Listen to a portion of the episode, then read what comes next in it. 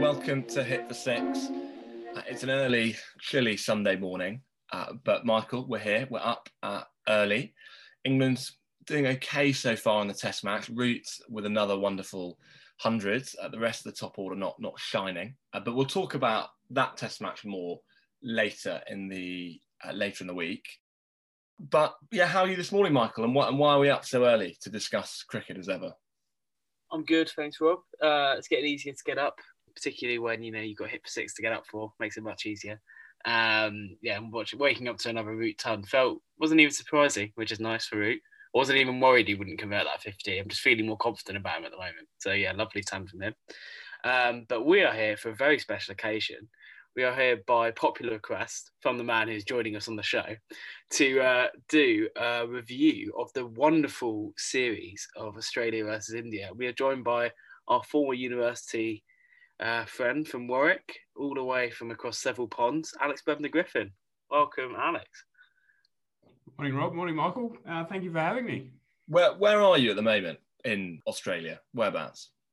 Uh, I'm in Melbourne, so um, which is where I'm from originally. So uh, yeah, I, I, haven't haven't moved or anything since you guys last saw me. Um, but yeah, um, thankful thankful to be on here and uh, and in your company. Well, it's very kind to have you. It's, it's lovely to have a, a real life, living, breathing Australian to talk about um, a, yet another explosion on a final day of a, of a test match involving Australia, where it was all set up to win and it, it never quite happened. We think Headingley, we think the third test against India, I think the final test against India. Uh, give us your initial reaction on the moment that uh, that day as it unfolded. I was I was interested to see whether Rob would continue to be as rude about Australians with you joining us on the show, Alex. But you know, he's answered my question early doors. So yeah, well, I um, hot off the reference the other week, I had to Google what the home counties were to see whether you were directing some sort of compliment or an insult. I think it was a compliment, but oh, um, definitely, definitely, home, home counties is like posh, nice suburban, part countryside, part town, suburbia around London, full of middle class people who like commuting. Yeah, everyone's everyone's very middle class and well and proper. I mean there's issues with the home counties as well that we won't go into now, but it's it was definitely meant as a compliment. Thank you. Um, no, look, I think um, uh, taking each of those days. So I think the the final day in Sydney was one of the really interesting days for, from an Australian cricket point of view because it was a game that was really set up for Australia to win and win well. Um, certainly, the the feeling over here was is you know how long into the day would it go for? I think most people were thinking around about a 2.30, 3 o'clock finish. So I think there was an expectation that India would resist for a while, but that ultimately it was going to be a bridge too far, and um, and and it it would eventually fall Australia's way. The way it panned out and how convincingly India played out a draw, and but for much of their middle lower order being injured, could easily have actually gone on to win that game. Um, I, I, think was not only frustrating, but almost uh, almost a bit um, almost intimidating uh, because it, it really did show that Australia were not only unable to to win the game themselves and lacked a threat, but were very much being threatened for most of that day. Um, so it, it was it was a missed opportunity spiced with a bit of a bit of a forewarning as to what was to come in Brisbane. Tim Paine let himself down as the day wore on um, in what he was saying, and then you know proceeding to proceeding to drop catches as well. So there's certainly an indication of frailty, um, and and that was really borne out the following week when they when they went up to Brisbane. Before we get on to Brisbane, Alex, just um, you, you spoke quickly about um, you mentioned Tim Paine letting himself down, and you know I thinking about it more and more, the stuff with Smith was really, I think there's a big overreaction to Smith taking his guard. And you know, Paine didn't say that much worse than anything else we've heard. Like you know, it just it was a couple of swear words. He was just getting a bit stressed because his team were bottling it. But what would you say to my theory that if you open yourself up, you do the series, the test, you make your huge song and dance about redemption, and Tim Paine's entire Australian captaincy is kind of based around being a decent bloke do you think you open yourself up to you know higher expected standards? Um, and do you think that's why the world's come crashing down on him quite as quickly as it has, or do you think that's nonsense? No, I, th- I think that's it, it, was a self-imposed standard, wasn't it? It, it, it wasn't. Um, uh, it wasn't an externally projected uh, bar that Tim Paine was expected to reach, or the or the broader Australian cricket team, and you know Justin Langer and the support staff. Um, it was something that they were very forthright about through the latter part of especially 2018 going into 19 uh, was was that they they were going to really um, open themselves up. One of the main criticisms of them was that they were insular as well as being um, sort of nuclear aggressive in, in a way that not only people didn't like, but people really uh, resisted to within Australia. I think I think there was a bit of a sentiment that uh, the public wasn't so much disengaging as as engaging against some of the stuff that the cricket team was doing. Um, that was then really heavily addressed through what what Paine and Langer came out and said through that time, and and is documented in the in the in the documentary you're referring to. Um, so yes, yeah, they they, they do need to uh, live up to what they publicly project is their uh, is their aim for for how they play the game, and it wasn't. Um, it, it wasn't the worst sort of you know the, the gravest sort of sledging that you've that you've ever heard. I, I think um, uh, the act itself, you know, wasn't. Um, put it this way, I certainly heard worse yesterday in our in, in the game that I was playing in. Um, so it's not as if the it's not as if the crime itself was horrible in the act. It was just that it um, I, I think it fell foul from a from a symbolic perspective. Can you um, briefly as well tell us what matesmanship is? in your perspective? I've never heard what matesmanship is. Um, I, I can't comment on that because it's uh, it's something that I, I first heard actually listening to you guys. So um, yeah, matesmanship completely misses me. I, I can't I can't provide. It was like when Langer took over and he put up all these big stickers on the wall of like the values that the Aussie team needed to be, and the camera panned over them, and I'm pretty and it was stuff like honesty, respect, integrity, and then there was just matesmanship on the wall, and I just and I can't. I think it was matesmanship. Maybe I need to go double check and look. Sure i think it, it, was. It was. I'm sure it was. It was something. If not, it was something so like that that that word encapsulates it perfectly. I just love it. Anyway, I, I interrupted you. You were on your way towards, along with the rest of India B team. You were on your way towards um, Brisbane. So how how did that play out from your perspective? Um, I had, as the series wore on, I became increasingly admiring of India. Um, and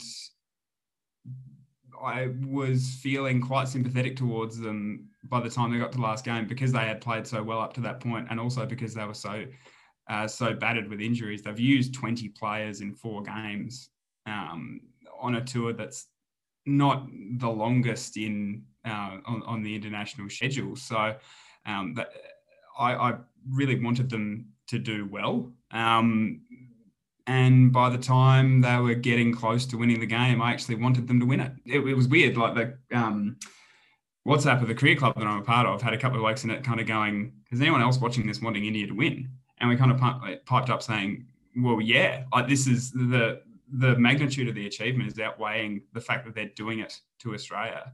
And we've had in one respect, we're kind of victims of our own success from a from a, a consumer perspective, because lots of Australian summers have run to a standard form, which results in Australia winning really easily, and having a break from that, I think, has been a really positive thing.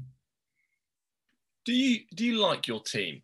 So there are the England teams go through. There's some teams I really I really like. You really warm them, want them to do well. Certain players in them there are other teams, or maybe it's a captain you don't like, or you know where you're, I'm less bothered, to be frank. So this, for whatever reason, this current England team, I really like them, and I want them to do well so badly. But there were towards the end of the the Strauss era, Strauss era, where we were we were quite good, which maybe plays into it. And there were a few characters who maybe they weren't the most likable, like Pietersen or Trott and Swann. I wasn't so fussed. Obviously, always want England to win, but I wasn't like I was, I'm gutted when this team lose. I really want them to do well. Not so much maybe with teams of the past. This Australia team, do you like them? A- apart from Pat Cummins, who's obviously the perfect man, who we all love. Aside from him, is it you know, are you not not almost too? Obviously, you always want your team to win, but are you not maybe so bothered? Um, I think that's a really interesting question. It's a question that I'll probably ask myself a bit from time to time. I think, um, uh, yeah, it's definitely a matter of it's it's the sum of the personalities in it. I think. Uh, up until Tim Paine was was made captain, I don't think I had a strong opinion about Tim Paine because he he'd hurt himself about eight or nine years ago. He had, he had a um, he had a finger that was that kept him out for years and years. So I didn't have much of a much of an opinion going going into his captaincy. Um, he said the right words for a time, and it looked as if the team was playing in a relatively kind of harmonious way and and, and in a sort of an unoffensive kind of fashion, which was really good as a that was a welcome change. Um, so look, I think on balance, probably yes. I think I like them. Um, I think they've got enough good people in it to make it decent. It's not a team full of wonderful blokes. I don't think that's um, a fair characterization of them. Like, uh, I look through that team and think, um, you know, the one that most recently played, I think I'd probably, I'd probably have a beer with Marcus Harris. Uh, I think I'd have a, I'd probably have a small beer with Marnus Labuschagne. I think he'd be all right for a, for a, a little beer and you kind of work your way through. Um, definitely Pat Cummins, I'd have I'd have multiple with. Um, most of the bowlers, I think I think are quite all right. Like um, I like Mitchell Stark, even though he carries himself in a fashion that's not um, necessarily something that you'd like from a player all the time. I think sometimes he looks a little bit um, a little bit downhearted, but I don't think he's a I don't think he's a mean spirited person. Um, Hazlewood similarly, I think Nathan Lyon's similar to that, although he was probably one who, in the lead up to 2018, was probably not as strong a character as what he could have been given he was a senior player at the time. So I think it's a, um, I think it's a complex mix of characters and circumstances that makes me say, yeah, mildly favourable. One of my questions would be like, you've got your David Warners and you've got yeah, Matthew Wades, and obviously they're two different categories of player. Like one's a proven test performer, one's a bit of a rotter who scored a couple of test centuries. But like neither are scoring runs at the moment, and both are questionable characters. David Warner in particular, I kind of thought you guys might just ease him out entirely. Um, because Smith came back in, did so did so well. You obviously want Steve Smith in your side, but David Warner just seemed to be so much more the troublemaker, I was wondering whether he was just going to get completely scapegoated for the 2018 incident and eased out of the side. And I just wonder, like, what what would your view be on like the players who maybe who are slightly roguer in the 11, people you wouldn't want to have that beer with, and they're not scoring runs, then why why are they around? And you have got, I don't know, like, what about Will Will Oh God, I can't pronounce his name. Rob's gonna laugh at me. Will Pucovski. Um, like he looks like a talent. He could come in for Warner at the top. Like you know, you got Cameron Green coming in the middle order. I don't know. Could there be a slight change in the guard coming? Wade's now averaging under thirty, and these guys are slightly ugh, anyway. Like, can you just get rid of them? Very quickly before you answer that, Alex, I just want to make it very clear that these are the, in terms of opinions of personalities, these are the views of Michael himself and not of Hit the Six PLC. The train- you don't like Matthew Wade. You do not like Matthew Wade. No, um, Alex, I'd like to hear your opinion to Michael's Michael's question. um, I think it's interesting. I think um, I remember Michael referring to Matthew Wade kind of as as bang average, like incredibly average. You know, I think he made a real point of of um, uh, disclosing just how ordinary you thought he was, and I think that's in a, in a roundabout kind of way. I think that's fair. Um, Wade could easily lose his spot. I think that's quite likely now. So he'll go probably not to return at this point because he's not a young man and he's made a series of starts, hasn't gone on made a big hundred in quite a while. Um, got a couple in 19 on the Ashes tour, which were which were really handy, but haven't had much since. Um, Warner is one who will come good because he still averages near enough to 60 in Australia, and that's very hard to that's very hard to push out. Um, so he'll probably be around for another couple of years. I think. I think he's probably his ambition would be to make the next World Cup and possibly the next tour of England uh, if his body holds up. He's obviously had, he's had uh, groin troubles more recently. So I think it's a matter of the team changing a little bit now, but being on the brink of, of or uh, there being greater change on the horizon in say two or three years time because Tim Paine will, will probably retire. Um, I think he, the motivation is for him to go back to the UK, uh, and that that might be the end for him. Um, and sort of by that time, you're looking at Warner being another couple of years older, which will push him to 36, 37, I think. So, um, yeah, I, I think there is a bit of movement on the horizon for, for Australia.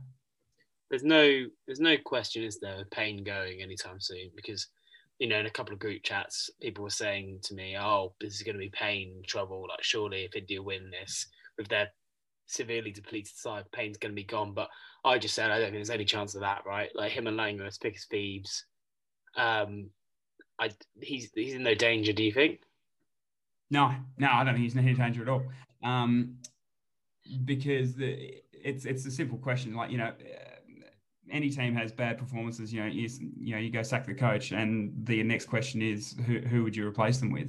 And you have a devil of a time because there isn't anyone who would be uh, a, a safe and good choice. Smith not a real realistic option? Because I've always just assumed that's eventually going to happen. But is that not the case? I think that's not going to happen. Uh, and, and I, th- I, think that because Steve Smith's public perception in Australia has gone from being the Australian captain to being someone who's a really good cricketer and is almost um, computer hardwired to be a really good cricketer, uh, but, but doesn't seem to understand much outside of cricket. So broader, the broader notion of, of responsibility seems to seems to miss him, or, or at least did in 2018. Um, and I don't think he's ever going to get that kind of trust back in the cricket watching public, which sounds a bit strange in one respect because it um, it makes it sound like sort of public office.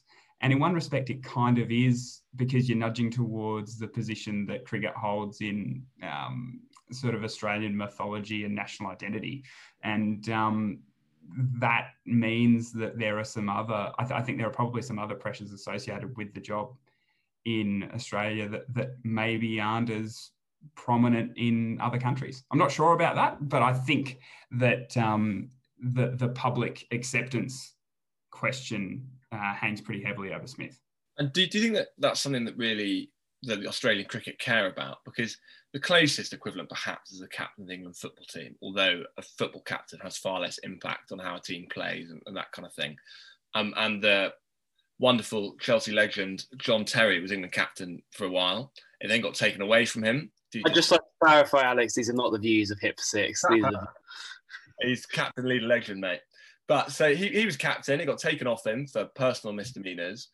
And he thought, okay, probably not going to get it back because he has a, a maybe a history of not particularly impressive things. It was slashed all over the newspapers, etc. He then gets it back.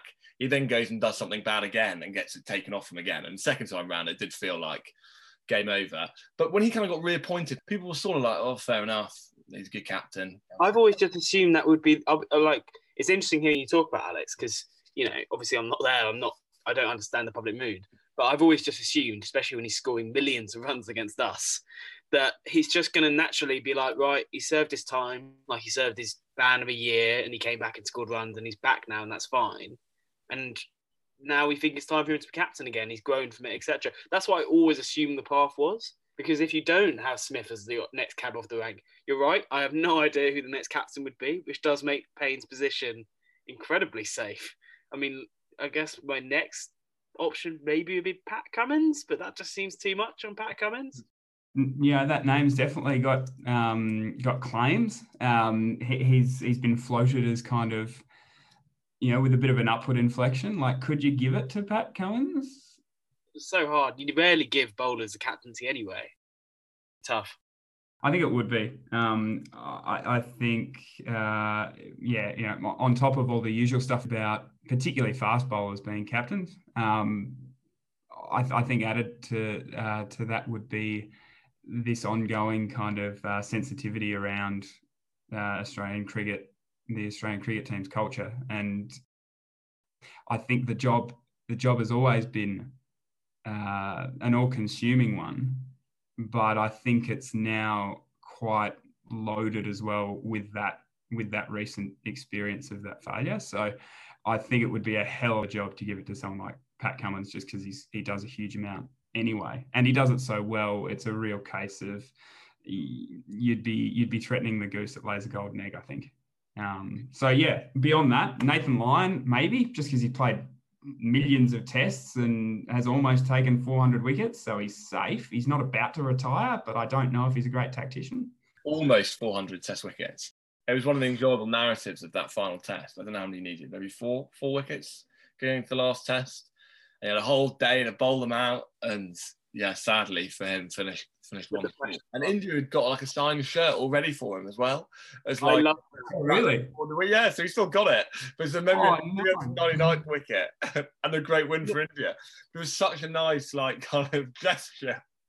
Wait, Alex, have you not seen the clip of when he gets presented with it post game? It's honestly brilliant because I think it's one of the most brilliant bits of um, uh, like shit stirring, like you know, like it's it's brilliant it comes across as a nice gesture, and so it's celebrated as a nice gesture. But you know, the entire India team are wetting themselves because at the end of the final test, Nathan Lyon gets presented with by Rahane a signed shirt by the entire England team. Nathan Lyon, who just wants the ground to swallow him up at that point, he does not want to be in that test ground, and he has to go, "Ah, oh, thanks, mate. Yeah, cheers, cheers." I just think it's brilliant beautiful thing. I the, the mafia always send flowers to the funeral, don't they? So um, but yeah, um, I think it would be remiss of me not to mention as well that India played some of the best cricket that we've seen a touring team put up here in a long time. Like that, that they've just played incredibly well.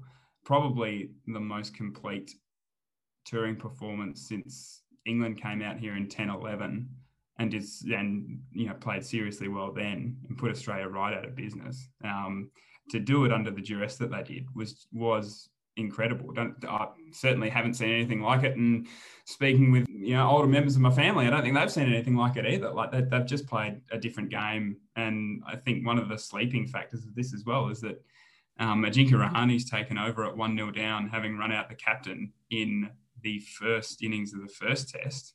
Yeah. And rebounded with 100 in Melbourne and tactically been incredibly shrewd and led them to win and draw the other. So they've won two and drawn the other one uh, when they could easily have dropped all of them. And I think they've been incredible for it. I think he should 100% be captain. Like, absolutely 100% be captain over Kohli.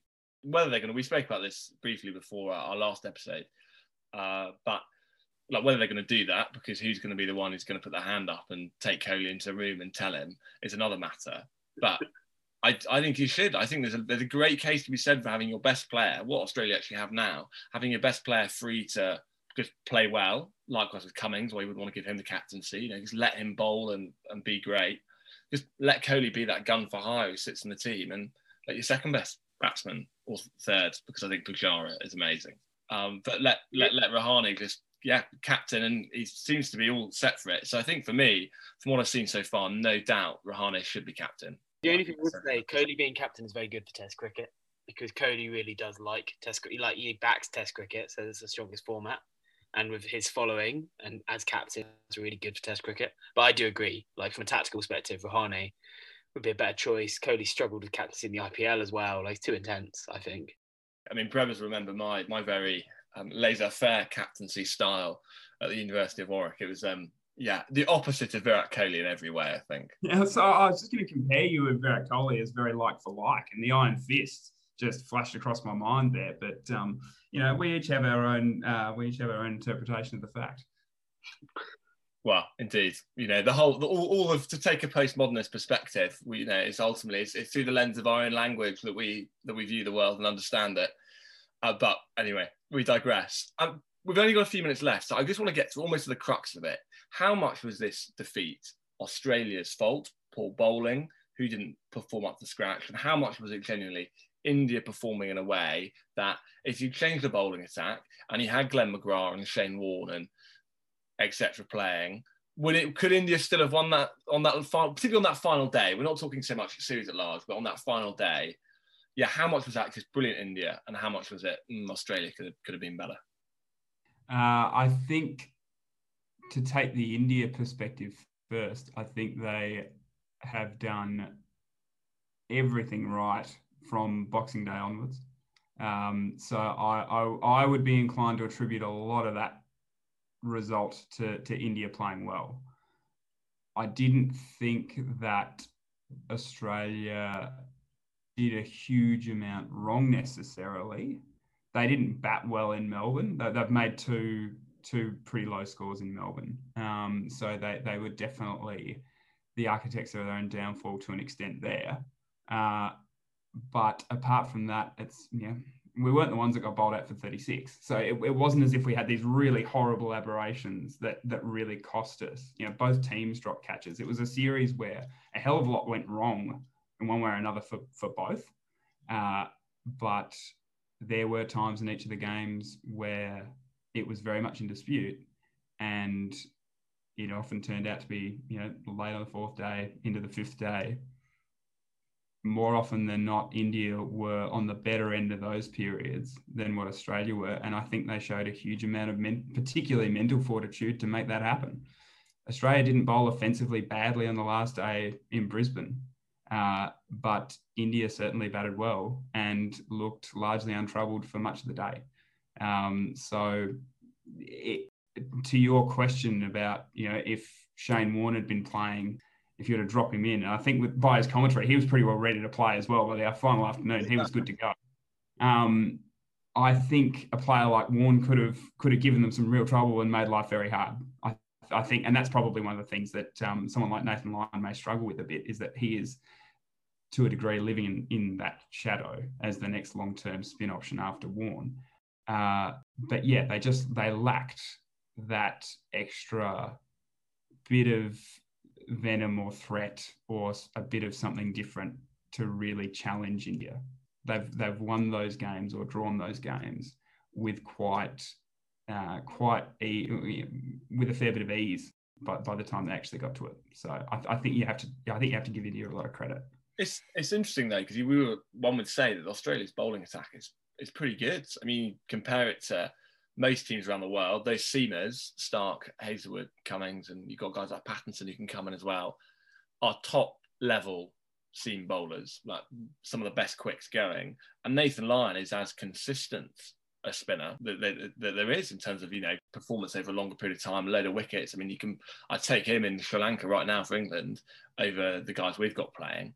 So it's not like it's a particularly weak bowling attack, yet it's a bowling attack that has now twice overseen test matches that you thought Australia have got this sewn up.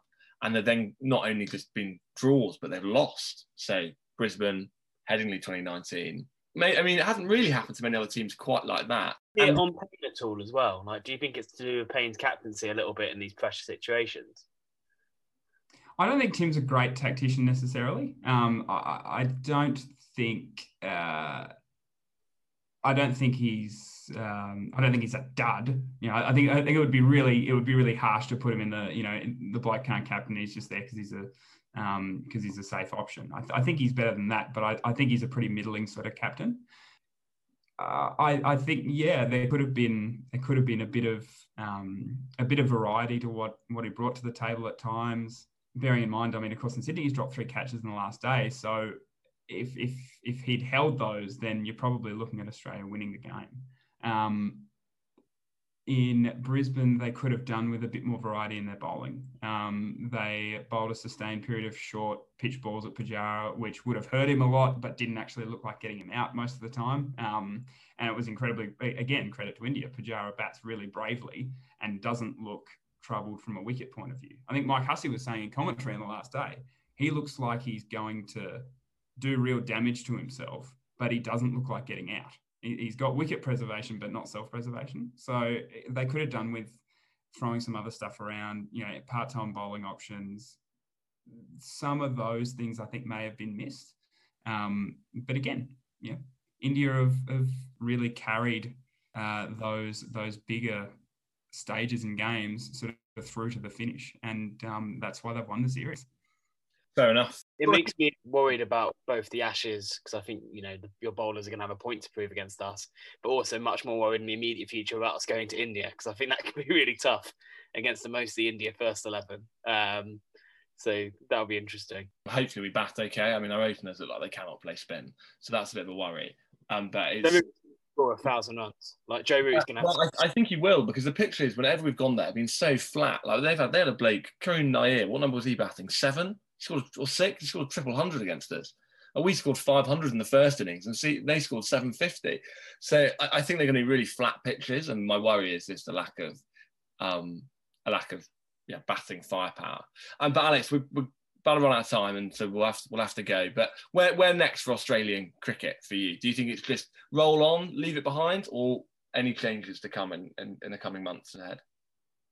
Oh, a little bit of uh, I, th- I, think a little bit of change is not necessarily a bad thing. Um, they've obviously come off a, a, pretty long layup given the way 2020 planned out more broadly. So um, a, a, little bit, I would be inclined not to change a huge amount, but I think they need to find a couple of you know, a couple of players. They've got to sort out the opening batting spots, and they, I mean, Warner will be one of them, but they have to find the other one, and they've got to sort out number five. So there's a little bit of change to come. Um, I don't think it's a matter of throwing everything out and starting again, or, or you know, wholesale changes. I don't think it's a, I don't think it's a catastrophe. Um, but they'd be foolish if they didn't do a little bit on those spots just to hone things. Nice. Well, we'll see where it goes. We've got an Ashes next year, we may be catching up more often, particularly if England are doing are doing all right. If we're getting pumped, we, there might be a bit of radio silence, um, at least in terms of us reaching out to you. Uh, but very kind of you to join us. Enjoy the lovely hot weather in Melbourne, and yeah, have a, have a very happy 2021, whatever it has in store for us all.